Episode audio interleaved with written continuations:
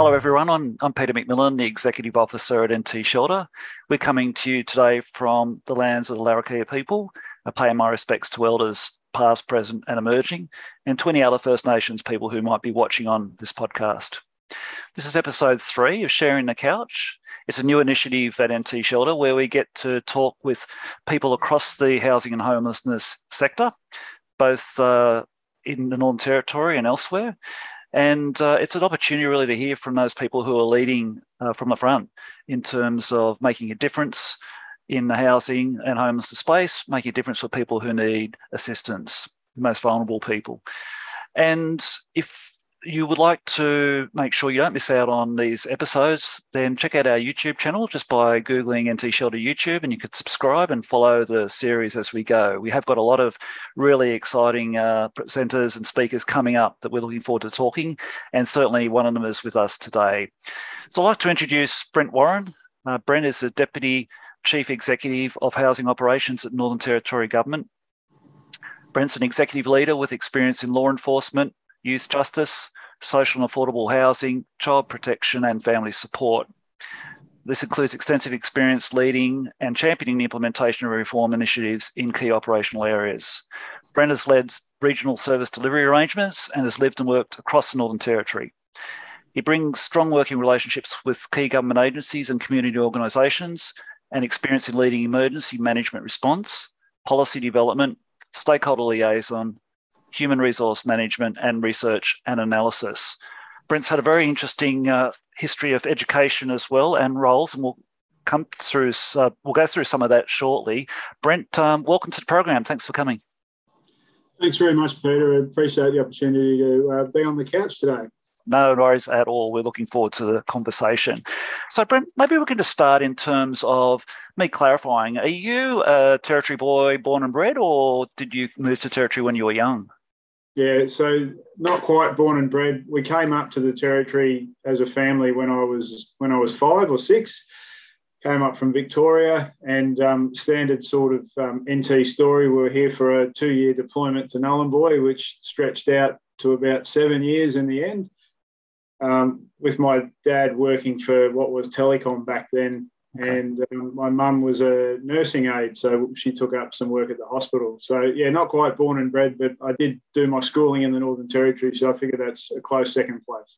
I think that almost qualifies you, uh, Brent, as, as, as, a true Territorian, as they say, for sure. Um, so, when you were going through school over in Nhulunbuy, uh, I guess you were you went through high school. You were thinking about what you wanted to do with your career, and you went uh, to Charles Darwin University and did uh, law and business.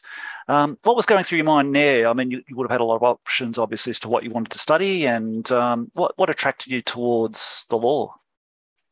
Um, that's a that's a good question, and and actually, when I was finishing high school, I um, got seduced by the idea of engineering initially um, before law, and um, I had aspirations that I might go to the Defence Force Academy and study engineering as part of that kind of program. Uh, a few mates and I had the same idea.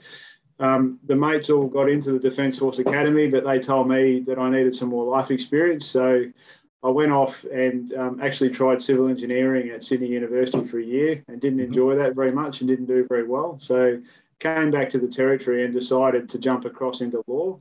And ironically, I'd probably always known that I enjoyed the human services, um, um, you know, the humanities subjects a lot more in high school. So I probably was ended up doing what I should have done initially, if that makes sense. Sure.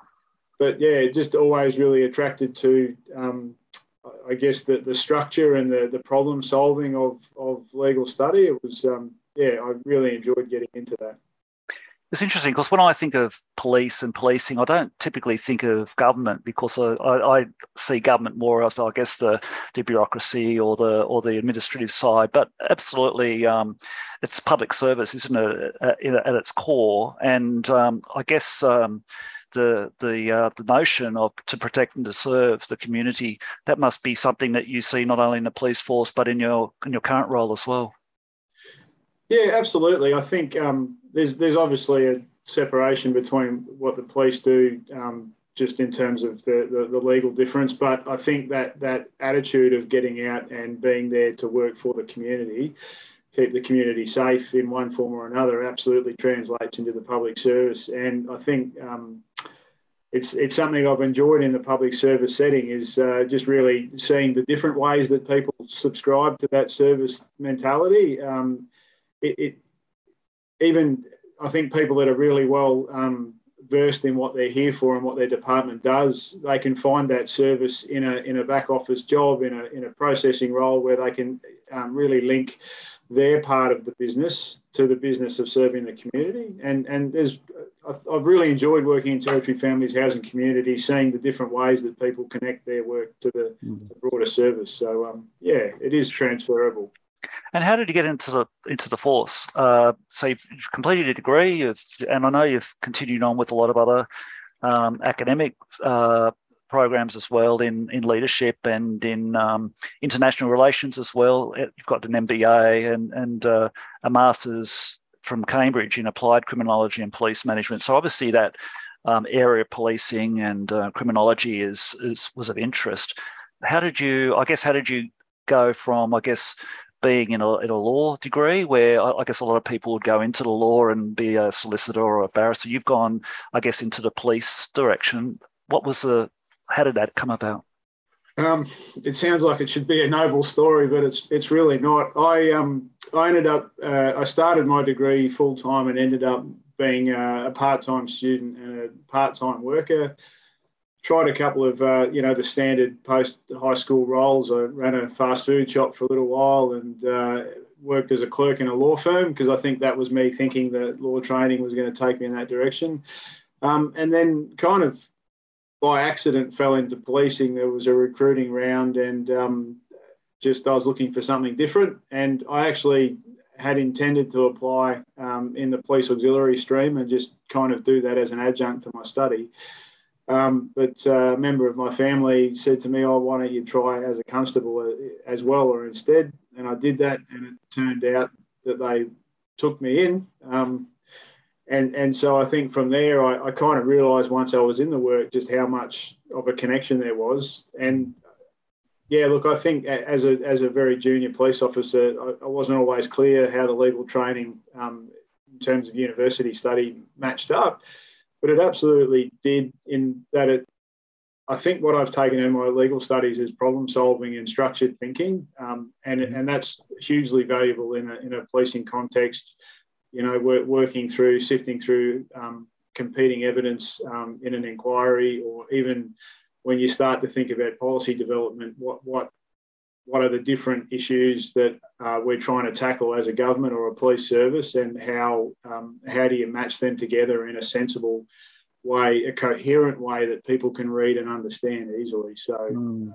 yeah, I guess that's kind of where where the legal training fitted into the, the accidental policing. Right. Well, that's that's uh, very interesting, and um, you know, I guess in terms of um, then getting into uh, the education realm and, and, and continuing on with your studies. A lot of people would have completed an undergraduate degree and um, and left it at that, and, and you've gone and done a lot of other study. Obviously, education is is uh, is valuable in your mind and important to you. Do you want to talk a little bit about what what the thinking was there? Because it's a big commitment to do all the study that you've done. Yeah, look, um, it's a thanks for the question. it, it is something that I, I've really been passionate about. Is just lifelong learning. Uh, it did it did take me uh, it took me nine years in the end to finish my undergraduate um, degree program whilst I was working at the same time. So that was that was a, a bit of a strain once I got into my policing career. But um, I, I, think yes, I've just I've just always felt that uh, we we have to know more about the world around us to do what we do more effectively. Um, and I think one of the things I like to remind myself about is how little I usually know about a subject and how important it is to go and find the people that do know, whether that's um, someone who's done academic research on an issue, whether it's um, you know someone who's got lived experience as a victim, um, yeah. if it's uh, you know a, a, practitioner in, in a sector organisation that's actually been doing this particular kind of work and, and has this particular experience. So yeah, I think it's just about making sure that we constantly check ourselves about how much there is to learn out there. And, and for me, I just find the structure of a university program keeps me honest and makes me stay on track. and it's harder to get kind of distracted and, and, and flick around all over the place with different um, different lines of thinking. But um, yeah, I uh, the the, uh, the probably the study that was most fascinating for me was when I got the opportunity to go over to to Cambridge. Uh, they have a, a, police focused program that's about criminology. And a, a, great colleague of mine, Jeanette Kerr, had um, had taken the program a, a, couple of years before me, and she she um, recommended it to me and, and gave me um, some information about um, uh, pathways to get onto the program, which worked out quite well. So that was a chance to go to one of the most famous universities in the world, and, and even just wandering around the place was, um, you know, that was a, a, a, memory I'll never never forget. But meeting a, a range of colleagues who are doing similar kinds of work, but from all sorts of different places, gives you that chance to just check in about yes, there's differences in the work we might do in the territory, but there's so much of it that's actually going on in mm-hmm. other bigger jurisdictions and in and in other parts of the world. So um, yeah, it's good to get that reality check about what what's different and what's similar, just with different people in different parts of the world. And I guess it's interesting, you know, having done international uh, relations as well uh, prior to that, and then going to Cambridge, you must it must kind of be formative in terms of the way you look at a world, have a worldview, and maybe think about what's happening in other places and how we can apply that in Australia. Yeah, certainly. I think um, it, it's yeah, it's easy to get stuck in what we do every day and uh, and get really focused in the you know the daily news cycle and the and the, the very localized things that we might be talking about, but we miss the opportunity to learn from other people and see similar work going on elsewhere. So yeah, yeah international relations study for me, a big part of my interest there was about understanding the international bodies that are, are thinking about and supporting um, service to communities. You know, the United Nations, uh, for example, that structure has a whole lot of um, not just uh, service organisations under them, but actually, um, you know, international covenants, legal arrangements, um, you know, best practice thinking about what what should be in our mind when we're thinking about how to support people. And and there's always points of application. Um, I think I think about the fact that uh, you know we're in different parts of my career, I've been working with children at risk, and you know, there's international um, international guidance about how to how to support young people. There's um, uh, all sorts of guidance about how to work with First Nations people, um, and all sorts of information and guidance there about things like what are the minimum um, expectations for people in terms of uh, access to shelter, um, access to support and education from the government, and um, and and yeah, just really thinking, have I checked everywhere when I'm trying to find out information? Absolutely. And Brent, uh, speaking of territory families, so you moved from you were commander in uh, with Northern Territory Police Emergency uh, uh Fire and Emergency Services in Darwin. I, I know that you're involved uh, from a law enforcement perspective with some of the issues that were going on around uh, Darwin and, and, and kids. Um, there's, there's, for people who are interested, there's still there's a, still a video online of you in uniform speaking uh, about five kids, I think, that stole cars or five cars were stolen a little way back, and a little bit of mischief on your hands there to deal with, no doubt. Um, and then you went across uh, and took on that role um, in, in youth protection and um, and and those, I guess, those um, executive roles within territory families there are some similarities there, I think, in terms of probably that crisis management and dealing with um, with issues very much in real time and having to put out a lot of, I guess, um, challenges a day. Do you think your service in the force was has been helpful in allowing you to respond to what's a very difficult area, obviously, in child protection and, and territory um, families generally? Do you think those skills have been transferable and, and helpful? Yeah, look, look, I do, and I think you're right. It's about um, there's that underlying issue about crisis management or um, uh, issue issue and response that, that comes up, and and policing is definitely not unique in that. Uh, I think I, I, did get a great opportunity to, to sort of uh, practice and refine those skills in a policing context, and I, I think what really uh, was part of my le- learning in the last few years in police was just being so explicitly clear about how much of that work involved client vulnerable clients who are also in other parts of our broader system um, system response. And uh, I spent a lot of time, probably over the last four or five years in my policing career, uh, interacting really closely with child protection workers, interacting really closely with the Department of Education, um, and working with uh, some parts of the non-government sector who were directly involved in providing services. Um, I've, I've, often enjoyed sharing the story that uh, when I was working in Alice Springs with police, the first time I met um, previous Minister Dale Wakefield was when she was uh, the CEO of the shelter down there. And she was ringing up to let me know uh, that we were dealing with a complaint between some of my police staff and some of her social work staff. And we both had a laugh together about the sort of entrenched cultures of the two organisations, and mm. um, and I was it always really pleased me to think that she she was successful in in working with us because she could see both points of view, and I've tried to emulate that. Um, empathy, I guess, for what the different organisations involved in our sector work have to go through, and where their staff are coming from in, the, in their experience with our clients. So um, yeah, so it's so important that word empathy and I guess open mindedness too uh, there, it's interesting in, in, and we'll get to your, your, current role in a bit more detail in a moment, just, but just in terms of attitudes in the Northern Territory, everyone seems to have an opinion on what needs to be done to address antisocial behaviour or crime or, or, kids that might be, um, you know, running amok in, in Alice Springs from time to time. Uh, everyone seems to have, and they can be quite strong strong responses and often a punitive uh, response. So I guess it is uh, it's interesting, isn't it, that I, if we have an open mind as to uh, what some approaches to those um, things are, we can we can maybe get better outcomes if we've got that open mindedness and if we've got that empathy.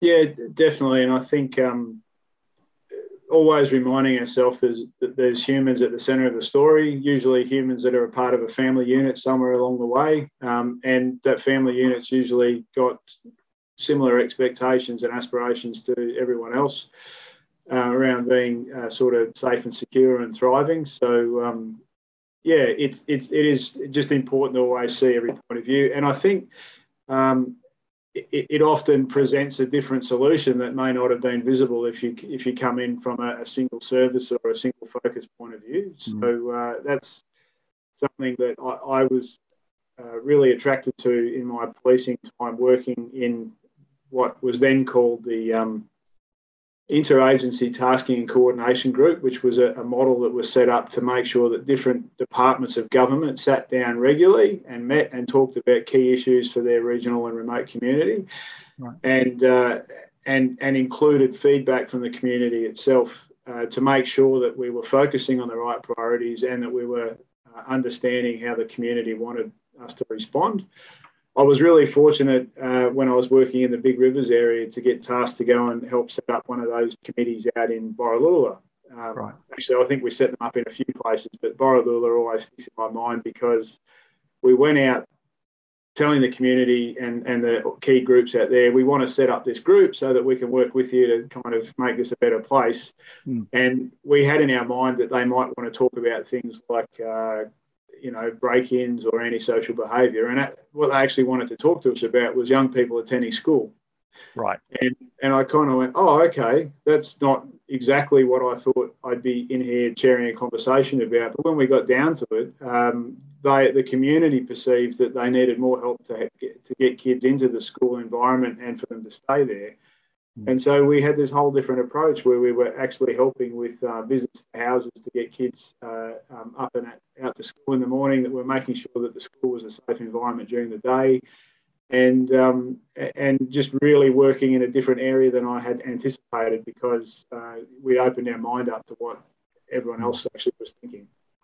And Brent, you know, as, as a uh, as a police officer, a person with with empathy and, and I guess a, an open mind mindedness to um, to uh, different perspectives and how to how to I guess work through issues. How do you, how do you reconcile those competing what appear to me to be competing uh, objectives between having to enforce the law uh, when there is um, a need to go in and, and, and take action when the law has been broken versus, I guess, working with the community and helping coach and, uh, and assist them as you've just described. Because it seems like they're, they're two uh, potentially contradictory um, or two tensions within the role. You, have got to enforce, and people know that the police are coming. Maybe I'm in trouble. Versus the police are coming. They're here to help. I think um, it is it is a real challenge, and it's it's not restricted to the world of policing. I, I have to say that uh, different parts of government have got statutory obligations that they have to um, fulfil. Uh, if you think about the world of child protection, or if you think about um, you know even the world of liquor licensing, those kind of things, there's always a, a, a um, accountability and enforcement component somewhere.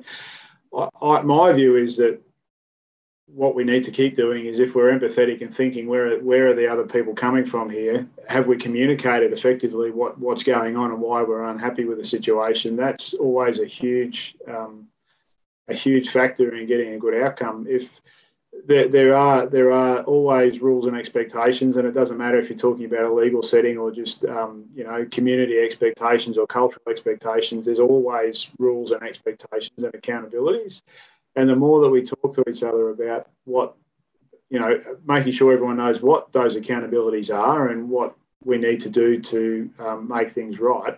I, I, I, think the more that people are satisfied with um, a process, and this this t- same logic applies even if you're working inside an organisation, working in a say a HR context where you're needing to um, work with employees that might, you know, there may be a disciplinary infraction or there may be some kind of uh, disagreement between staff. It, it always comes down to communicating really well, um, listening really well, and making sure that everyone's been heard. Um, so that when we get to the end of a process, everyone knows that they got heard and got listened to, and they then understand why the decision makers got to their final decision. Right. Yep. No, fair enough. And then you um, you get the call presumably to say that look, we've got a role in uh, Territory Families, which has um, incorporated housing and a number of other areas as well. A big a big agency that you're part of, an even bigger agency than it was before. And you get the call presumably saying, look, uh, you're the guy we want to be heading up the deputy CEO of housing operations. So what what was going through your mind when you got that call? yeah, probably a few different things simultaneously. what do they say about holding um, opposite competing ideas in your head all at once? Yeah. Um, look, I have to be really honest. My, my first thought was that's that's an area of uh, of government that I don't have a lot of direct experience in. Uh, that was my first thought, and then I stopped and kind of reconsidered in terms of the the roles I've had and the type and the clients that I've worked with and the yep. situations they were coming from. And actually, I've spent a lot of time working with people that have got a connection to the public housing system. Um, for I guess in in uh, in the in the different places I've worked within government, when when you're in a place where you're working with vulnerable clients, um, sadly, a lot of those clients are also accessing public housing network as part of the support system that's there to help them. And so there's actually a connection there. Then, when you start to think about the, the research that we see from around the world about the value of, um, of safe and secure housing and, and the uh, trajectories that can follow for people, whether they, whether they have that type of accommodation or not, and actually, it's really obvious that a lot of the kind of uh, secondary and tertiary work that um, government and NGOs do with clients is all is all linked somewhere back to the housing system. So I think I got to that point eventually, but yeah, definitely the first response was, oh, oh okay, um, that's that's a turn to the left that I wasn't expecting um, to make. Uh, but it's been it's been a ripper journey since then. Um, I think I think uh, I, I, can still acknowledge that there's so much I don't know about about the housing system. I'm still learning every day, but I've been really pleased with how um, open everyone in in the sector, both in the government and in the NGO sector, have been about kind of um, educate educating and bringing me along on the journey. and making sure that I knew what their point of view was about their part of the service system. So, great. Um, yeah, so it's been a, a, different direction, but lots of similarities in the way that uh, you might run or put together a big system and the opportunities there are when you bring um, different service streams together in a larger organisation.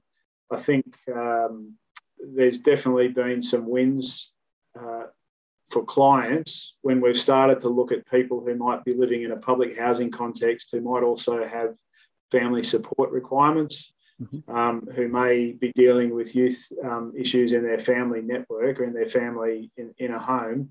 And actually going, have we thought about all of those issues together? And have we thought about what order in which we should tackle them?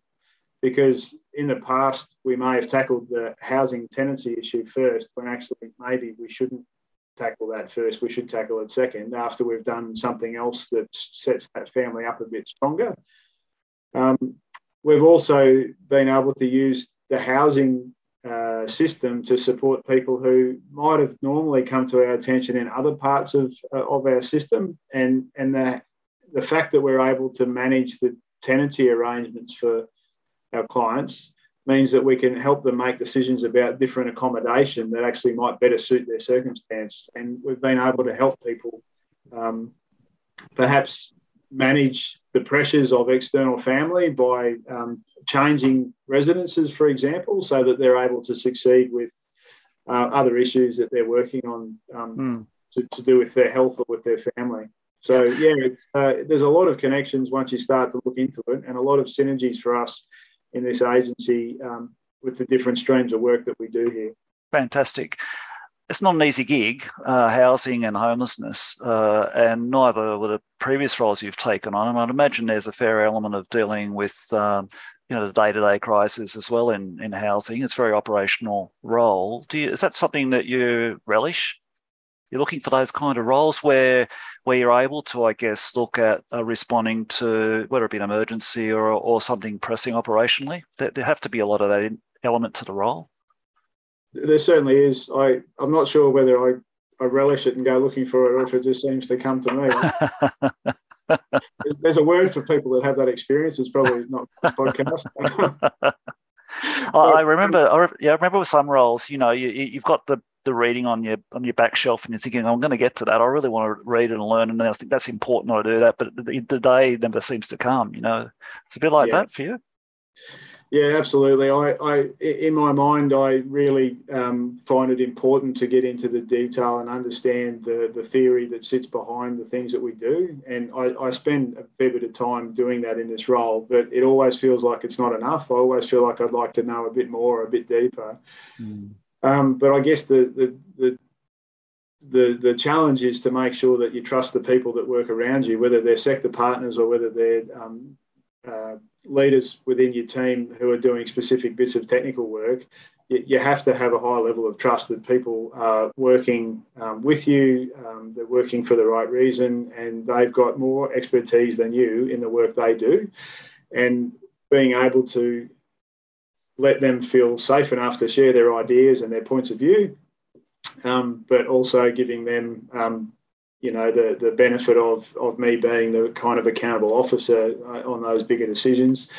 So yeah, I, I, always wish that I could spend a bit more time sort of reaching in and, and playing with the detail. But uh, you're right, it's a, it is a busy operational role. It's a busy operational agency actually, if I could if I could say that, and uh, my, my colleagues spend as much time as I do kind of dealing with the here and now as well as planning for the future. Um, yep. And I, I, do, I guess you don't realise till you've been in it for one year or 10 years or 20 years, depending on which colleagues you're talking to, that that operational doing work actually builds up just as much um, important knowledge and experience as as the things in the books on the shelf um, in the in the back of the office do, mm-hmm. and um, and we need to make sure we value that kind of lived practical experience. I think um, I learned a phrase when I was doing some uni study, pracademic. You know, people who who like to uh, or who have some theoretical grounding, but who are actually using their theory in practice in in an operational world. And I, I like to think that we've got a bunch of academics working in the department who've got some strong theoretical underpinnings, but are also out there testing things out um, knowing that there will be um, mistakes or errors sometimes because when you're testing out new things, they don't always work. Knowing that they've got the um, they've got the opportunity to recognise when it's not working right and change course and, and get on with it again. I think that's that's a really important thing for an operational team to know that you can't spend forever getting something perfect. You've got to make uh, you've got to make calls and get started, and then sometimes we have to recalibrate or, or adjust slightly once we're off on the mission um, to make sure that we've uh, acknowledged new information that's come to light. So yeah, mm. very interesting. Yeah, absolutely. Absolutely. And when you um, when you came into your role, uh, you've got a, a, a, pretty big team um, working in housing operations. And um, what did you find? What were your initial impressions of the of the group that you were leading?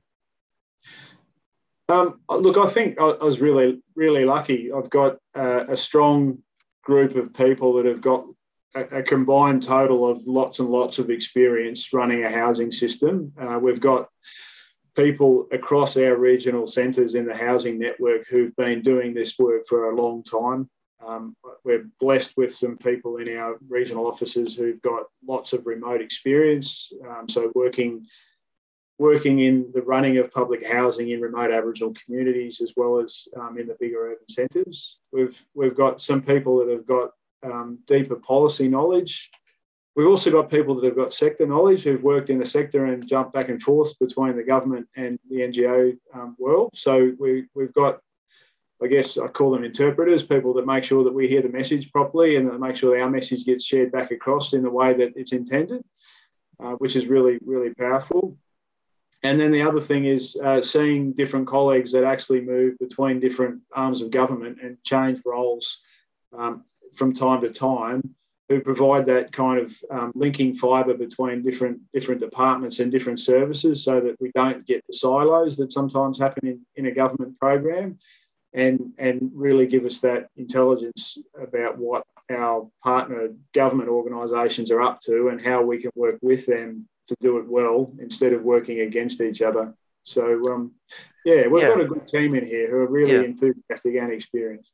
Fantastic. I, I, like also to say, you know, we often um, hear about the things that don't go so well, and uh, at times, and but there, you know, there are people in there doing a lot of great work as well. It's important to to acknowledge that, and it's not easy at times uh, either doing the doing the sort of things they are with with whether it be difficult tenants or other problems in the housing system, or just simply not enough cash to do the things in the way that they like to um, coming through. So I guess we've all got to work with what we've got. Yeah, yeah, look, absolutely. I think the other bit is, um, yeah, we find ourselves working um, a, a, lot of the time with the, the clients and the situations that are most acute. Um, and that rightly takes up a big portion of our time and energy.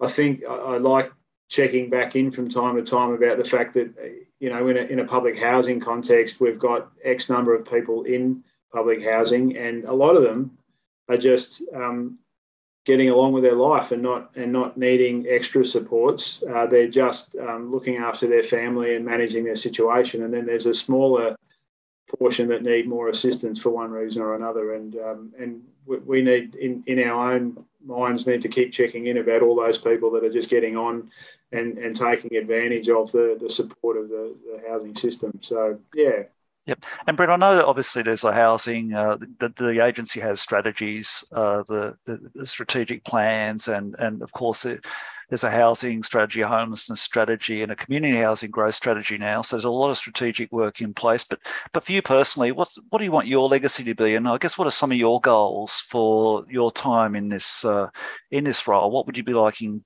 wanting to achieve in your time there?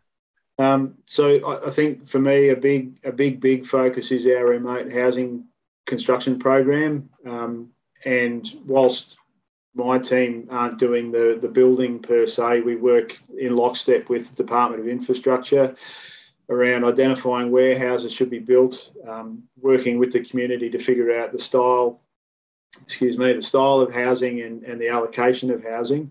And then once we get those new houses built, or houses replaced, getting getting tenants in there. And so I, one of the things I'm really keen on being able to demonstrate over the next few years is is is just pulling down that overcrowding number so that we can actually show that we've got more people into better accommodation that meets the needs of their family and, um, and allows them to uh, have the foundation they need to be getting on with school, education, getting on with work, and just getting on with building their, their family um, in, a, in a safe way. So that's a, that's a big goal for me is getting those um, overcrowding numbers down um, through good use of those new houses. I think the other thing um, which I have to mention is we're, we're doing this um, exciting work around the community housing um, uh, transition. And there is so much goodwill in the sector around jumping in and, and having a go at, um, at managing more of the housing that's currently in the public housing um, pool of stock. I, I, think getting getting those um, agreements set up in a way that makes sense to the sector, that works for tenants, um, and will ultimately show better outcomes for the community in, in those areas as well, is going to be fantastic. So I'm really looking forward to being able to sort of show that success of organisations growing with these stock transfers and um, not just building up their own kind of um, internal capability, but the, the community in that area seeing the positive impact of them being involved. And then I think the last bit is we've got a real focus on staff development at the moment. Um, the, the, agency um, has had a view, certainly amongst the executive colleagues I work with, that we want to invest a, a proper chunk in training and development leadership opportunities for our staff.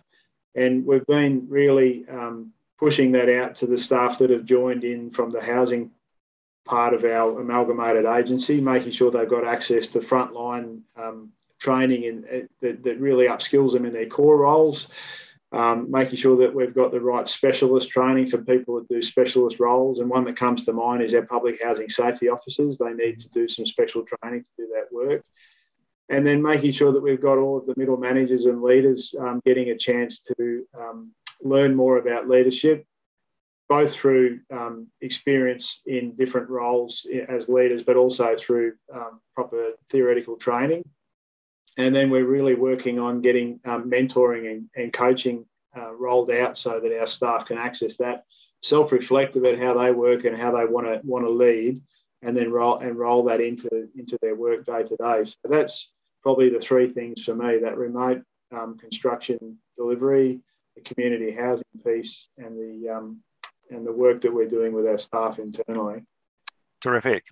Now, Brent, as we record this, we've just had estimates hearings yesterday. We we do have urban um, waitlists are on the rise still. Um, nobody wants to see that happen, obviously. Uh, but as uh, I'm just interested in your thoughts around um, the prospects from here around turning that around. Given we've got, a, I guess, now a new federal government making noises about having a national housing and homelessness plan. Uh, there's some home ownership uh, uh, models being developed uh, as well and being released. We've, um, we've also got the community housing growth strategy, which will make a difference over time to, to some extent. Um, you know, we don't have uh, like a, a, big philanthropic investor that's just going to um, throw us an unlimited bucket of money. It's it costs money to to build housing, but there are a number of things happening. Um, obviously, in the territory as well, we've got a, a new chief minister, uh, which is always interesting to see if if uh, her government has slightly different priorities around housing, especially, I guess, noting. Um, all the connections with health and education and justice that we talked about before. But I guess more on a national level and just your sense of where we're at at the moment. Are you optimistic about the fact we can actually start to make some inroads into reducing uh, homelessness and in, in, what's a very difficult environment at the moment with rising costs of fuel and energy costs and all sorts of other things. CPI, you know, inflation's going up. You not, you seem like an optimistic person and a positive person. Are you are you feeling optimistic that we can turn this around, this growing problem of homelessness?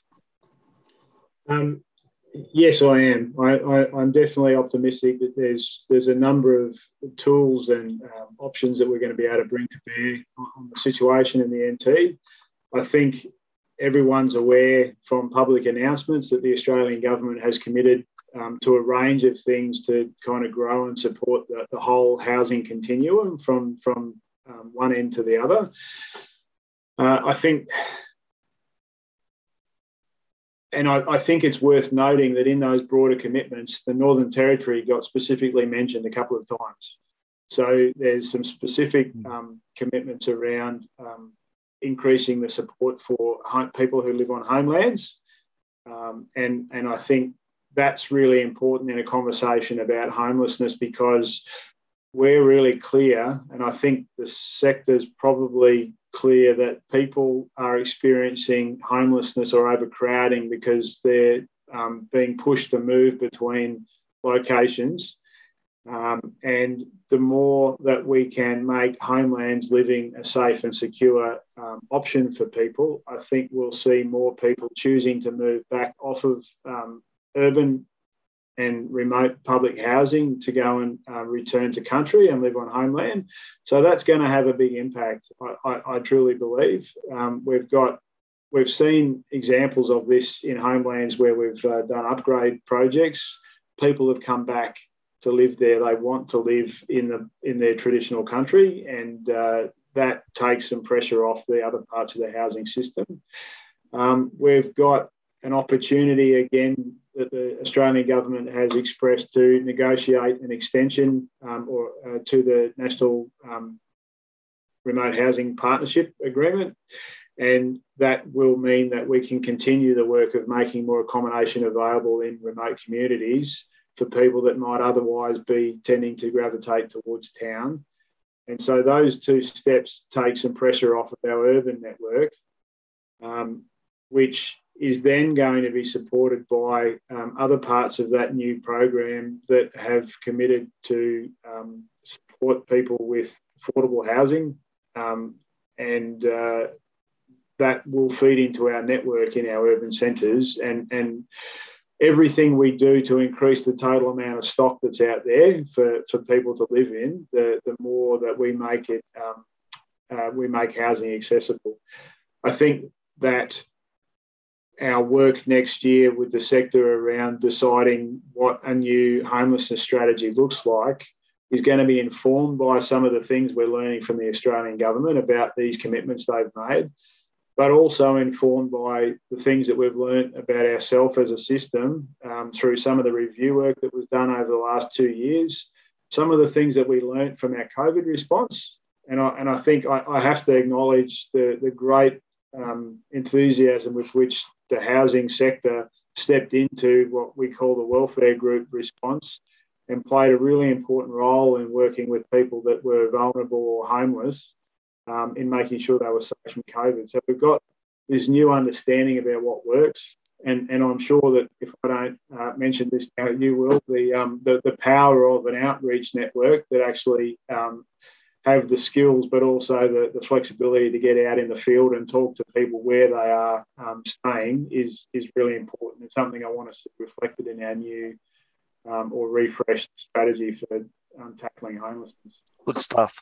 And Brent, just one final question. Um, you know, we, we've been lucky to have you in the territory all these years. You made a really uh, massive contribution in a, in a, number of different roles, and you bring a lot of ideas and thinking to the table. Hopefully, we'll get to see you uh, here for a lot longer. But um, for those of us who are relatively new to the territory, like myself, and we hear a lot about these boom bust cycles, and we hear a lot about the need to diversify our economy and get more housing and, and local decision making. You can you visualize that? Can you actually see a future in 10, 20, 30 years' time where we can make really significant inroads in uh, remote housing and jobs in uh, in the regions uh, that are more sustainable? Yeah, I absolutely can. And you accuse me of being um, eternally optimistic. I, that that's true. But I, have lived in the territory for 37, 38 years now. So I'm not a local, but I've lived here for a little while. I, I grew up my own children here in the Northern Territory, and um, and I've had the opportunity to move around and live in different parts. I lived out in Arnhem Land, lived over in Groote Eylandt. I've had a, a, couple of opportunities to live down in Central Australia and in the Big Rivers region, and we absolutely see different parts of the, the territory go through cycles where um, not just economic cycles, but also um, I think uh, cycles of community coherence and, and strength of leadership.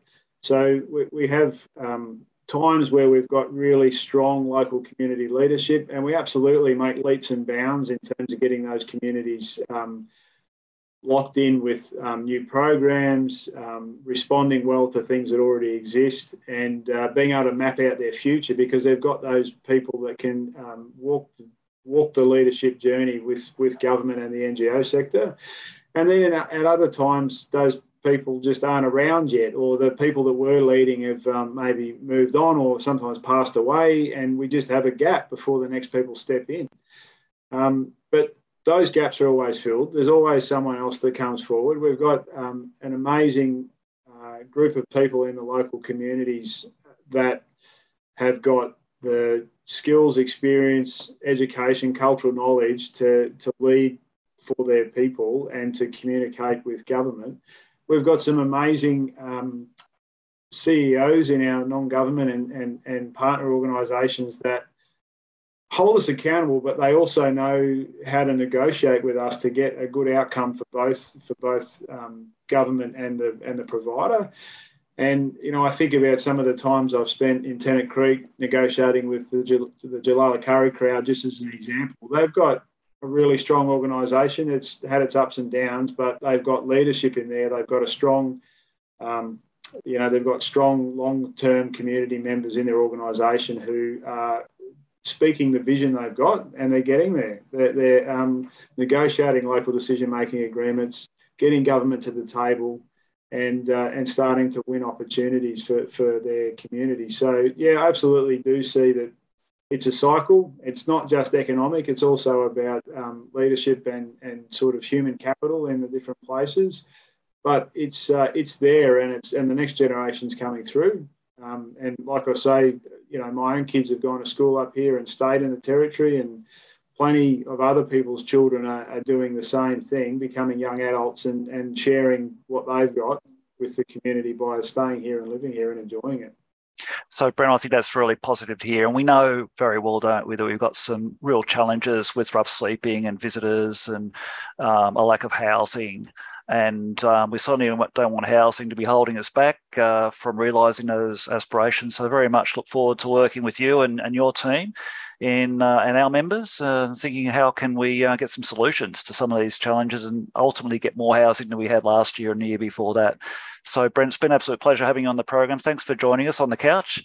And um, you've been listening to Brent Warren, who's the uh, Deputy CEO of uh, Territory Families uh, Housing Operations. So, Brent, thanks again for joining us. And um, do go onto our YouTube channel and, and, check it out if you've missed any of this broadcast. And uh, keep tuned for the next ones coming through.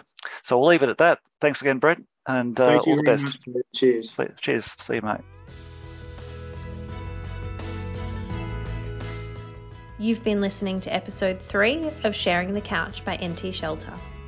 Opinions expressed by guests on Sharing the Couch are their own and do not necessarily represent the views of NT Shelter or host Peter McMillan.